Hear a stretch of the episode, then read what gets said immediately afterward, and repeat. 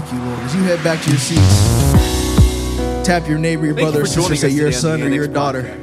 Hosted and presented by the Building Christian Fellowship. At the Building, we build our faith, hope, and love in Jesus by having a real, relevant relationship with Him. And what better way for us to get closer to God than to learn more about Him through His Word? We pray you enjoyed this message. Well, good morning, everybody. If we can get the lights on for just a second. My name is Pastor Sweaty. No, I'm joking. My name is Pastor J R. If I haven't got the chance to meet you yet, alongside with my wife, we're the youth pastors here at the Building Christian Fellowship. Whew. This whole morning has been in faith. This whole morning. Things didn't work out. Live stream ain't working. Stream didn't work. But God.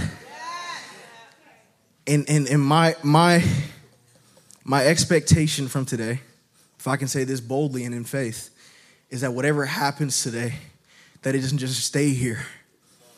That the freedom that we can experience can be the freedom that our friends and our family can experience as well. That you can lead people to salvation at your job. You can lead people to salvation at your schools. You can lead people to salvation in wherever you're at. That we're not just trying to make more church attenders, but people that abide in the Word of God. That's what my heart is after. That, that's, that's what I've been praying about. That's what I'm passionate about for our young people. They don't have to experience the same bondage that their older brothers and older sisters or their parents experienced. Generational curses.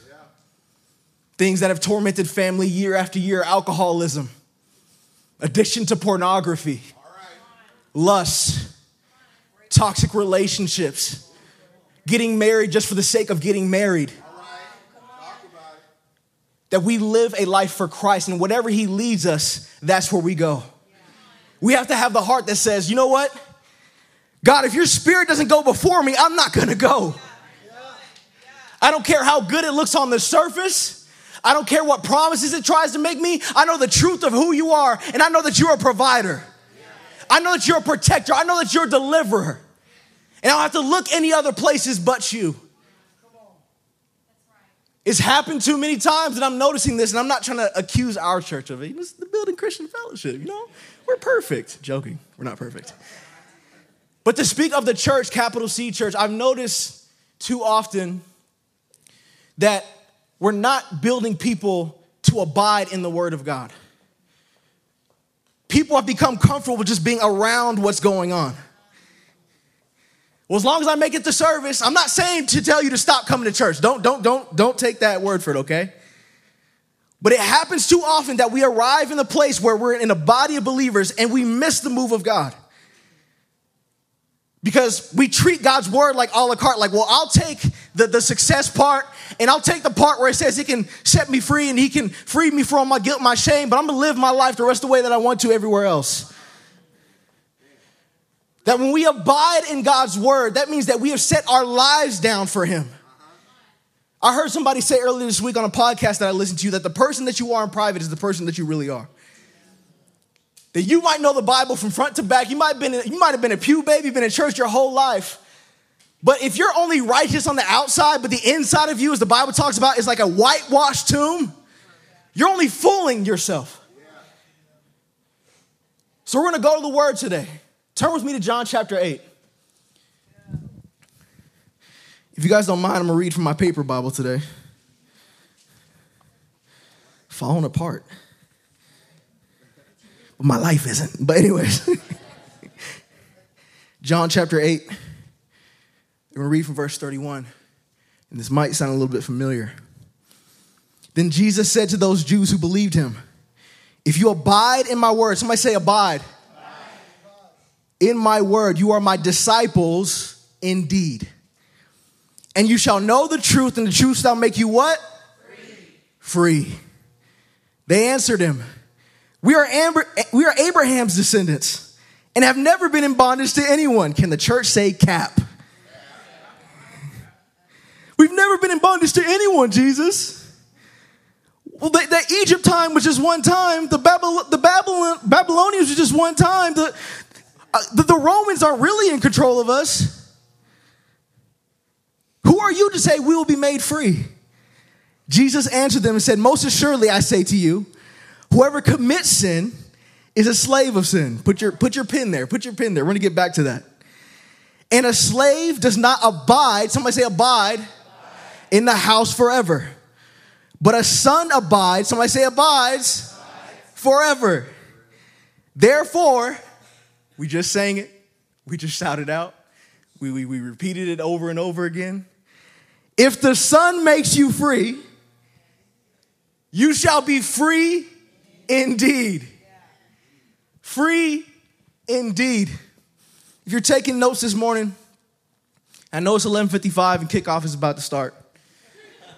I'm a Niners fan too, okay?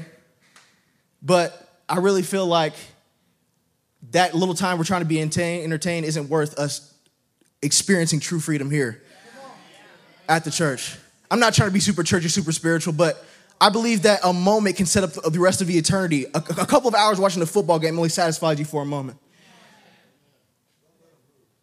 But the, t- but the title of today's message is Come On In. Look at your neighbor and say, come on in. Now, here's the interesting part, right? Jesus is talking to these people, these Jewish people that have an understanding of who God is. Hundreds and hundreds of years have gone by. They know who God is. They've, they they tell stories of the miracles that he's done and the signs and wonders that he's done in their people's lives. God has answered promises. He came through on his word each and every time. But here comes the Messiah, the fulfillment of everything that they've known, everything that they've learned about, to tell them that, listen, if you commit sin, then you're a slave to sin. You're in bondage. And what was their response? We've never been in bondage to anyone. That's interesting. Because if you look at the history and the track record of the people of God, the Israelites, let's just take it back to Exodus. Let's just take it back to Exodus. They got freed from the people of Egypt. And over and over again, this was the track record of them. They get free. They do their own thing. They get in trouble and in bondage again and cry to God for help. And what does God do in his faithfulness? He frees them. He's like, look, don't do the same things that you've been doing. And they do them again, and they do them again, and they do them again. There's something that we can learn from this. There's something that we can learn from the word of God. That when you do your own thing, when you do things in your own strength, when you do things in your own knowledge, it leads to bondage. Because at your very best is way, way below the standard of God. I don't care how righteous you think you are. I don't care how many Bible verses you know. I don't care how many ministries you serve in. That there is no righteousness that you can add up to add up to the goodness and the glorious uh, uh, righteousness of God. There's only one way for us to experience freedom, saints. It's not a five-step program. It's not seven ways to get free. It's one five-letter powerful word. And what did we say earlier? Starts with the A. Hint. Starts with the A. What is it? Erica's with me. It's okay. Me and you, babe. It's all good. To the end. Five-letter word starts with the A. It's what? Abide. Abide.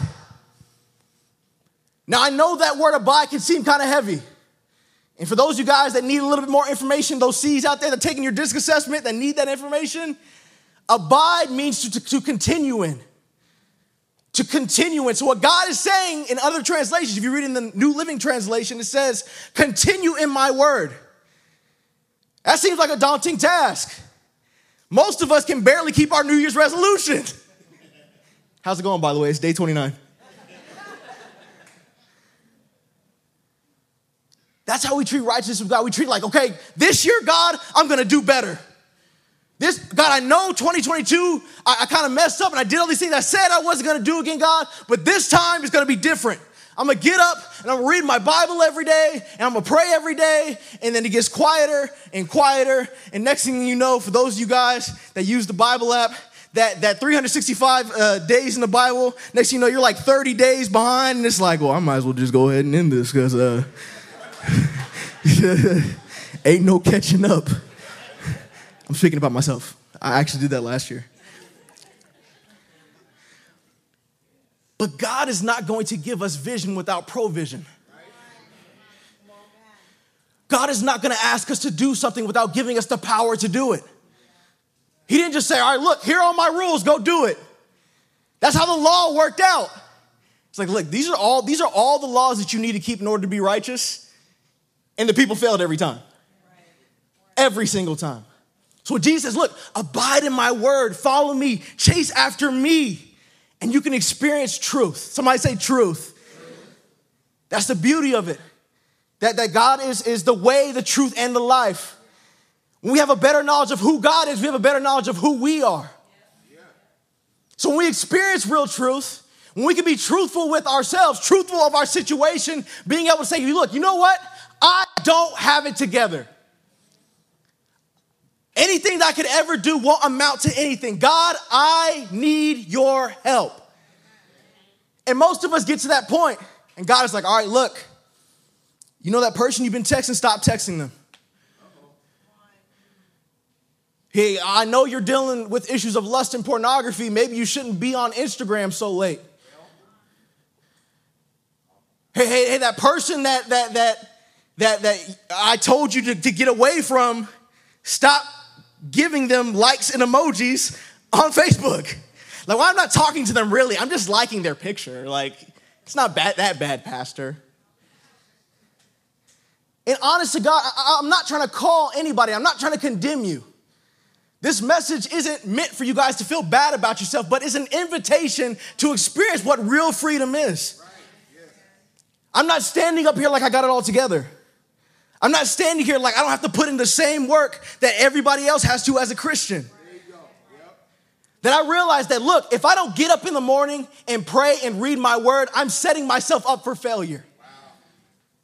And let's go back to that verse, verse, verse number, uh, verse number thirty-three. Let's go to thirty-three.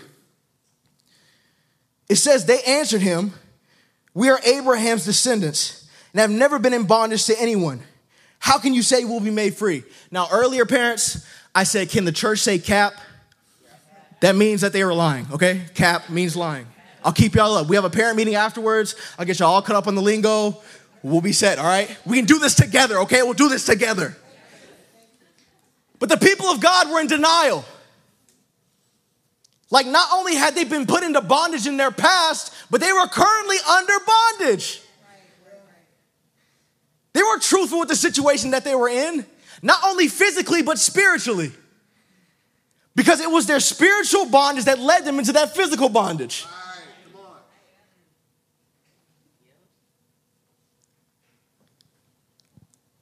Know the truth, and the truth will make you free. So here's how Jesus responds. And Jesus is slick. Jesus be trying to put it plain, like he, like Jesus is like king of the metaphors, man. Like Jesus be like trying to break it down to people, and they be missing it. I'll be missing it sometimes too.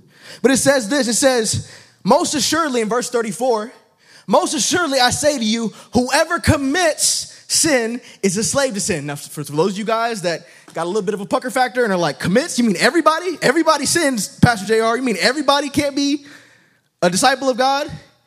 When you look at that word commits in the original language, the tense that is used in, it's not just anybody that does it, right? It's somebody that practices sin. Y'all hearing me? It's somebody that prepares to sin. Like I remember one time, those of you guys might remember this. Erica had a birthday probably like eight years ago. And this is just before we got married. So like probably a month or two before we got married, I was staying at my dad's house. We assigned a lease for her to stay at an apartment in Vacaville. So I thought, it's her birthday. She's getting off of work. I'm going to call thirty people to be in a one-bedroom apartment. And my wife doesn't like surprises, by the way. And I'm like, I'm going to do it big. I'm going to surprise her. And what I'm going to do is I'm going to prepare an ice cream cake. For all y'all that were at Jericho Wisdom's birthday yesterday. So I was like, okay, I know what to do. Okay, so I'll go ahead and I'll get like these little square sponge cakes and I'll put them together on a pan and I'll, I'll lay the ice cream on top. I'll quickly stick it in the freezer and everything will be good. Yeah. That sounds like a great idea. She'll love this. She don't love it. But anyways, I opened the freezer to give Erica this ice cream cake, and it was flat. It was terrible. It, it's that, say again? It melted. It melted. And here's the point that I'm trying to get to, is that if you're in the habit of preparing sin and you're in denial, You need to check yourself and check your heart. Here becomes the thing, right? If you have an addiction to pornography and you call yourself watching T V M A shows, maybe it's not a good idea for you to watch T V M A shows because of the nudity, because of the things that you can be exposed to. If you have an alcohol addiction, maybe you shouldn't be at the bar. If you have an issue with lust and you see sister so-and-so coming to walk by and you know, bro, you better be staring at the ceiling. Make a play, sir. Make a play. I'm trying to. I'm trying to equip you for life here. Tell him. Come on. Because the problem becomes like, I don't have a problem. Who are you to say that I'll be made free? I am free. We sung the song earlier, remember? But in reality, you're caught in this habitual sin, doing the same thing over and over and over again. What becomes the thing? What becomes our habit? I come crying to the altar, but my life's not changed. I, my, my marriage is in a mess because I've been de- I've been dealing with all these things leading me into lust, and I come crying when things come to the end, and nothing changes because I don't take the time to change and to prepare myself for righteousness. Is anybody hearing me? That you not preparing yourself to do things righteously is you setting yourself up for failure. Let's go on to verse thirty-six. And as I come to a close,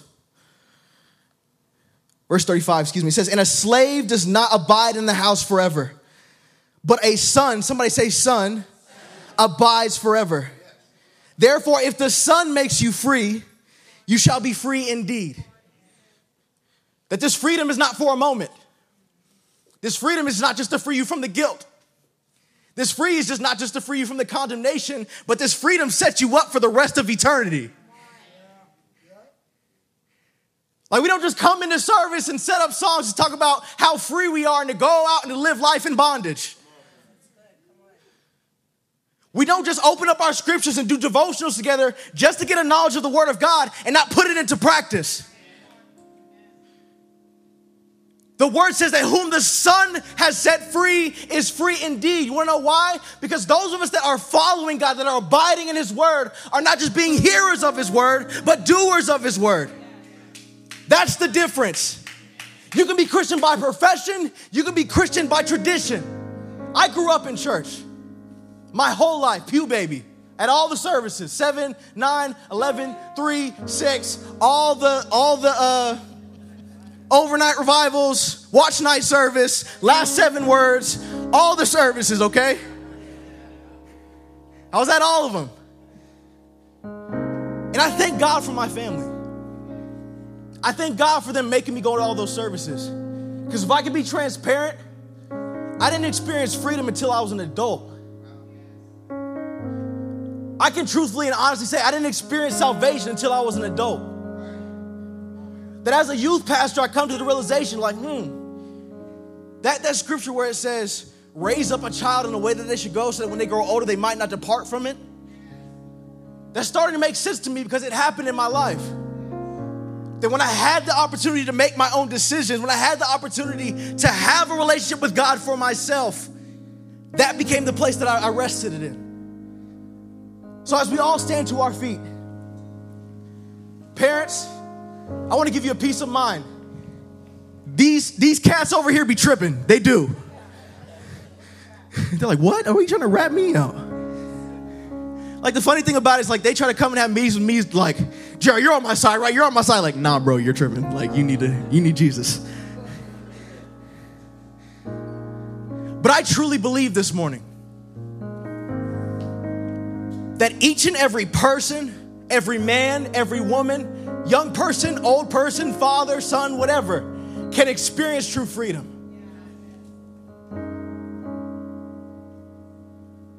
Pride didn't work before. Why would it work now? Your pride is what got you into that bondage.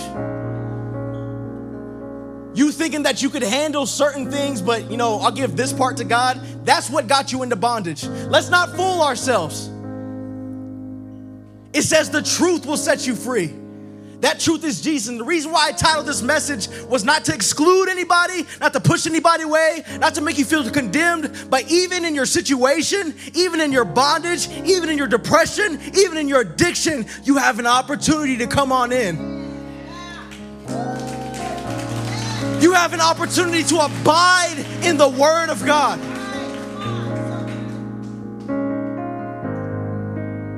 So if I can get my intercessors ready, I'm going to make it easy for some of y'all. All available intercessors, elevate leaders, please come to the front. Because some of us need to be set free. Some of us might have the rest of the congregation fooled like we got it all going together and that we're saved and we're not going through anything. But the Bible says that whom the Son set, who sets free is free indeed. And I believe if you can be humble enough and, and lay down your pride for just a second, you can experience the freedom that God wants you to have.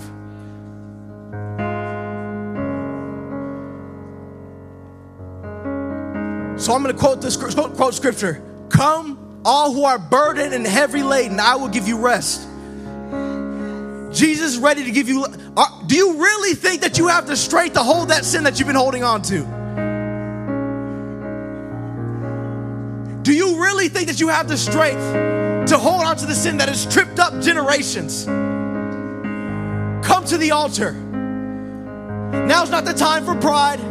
Now's not the time for you to act like you have it all together. But here in this place, here at this church, is a safe place for you to be made well again, to be made whole again, to be fulfilled again, to be set free from bondage, to be set free from depression, to be set free from addiction, to be set free from pornography, to be set free from all the things that keep us bound. Don't wait. Don't look around. Your friends don't hold the gavel.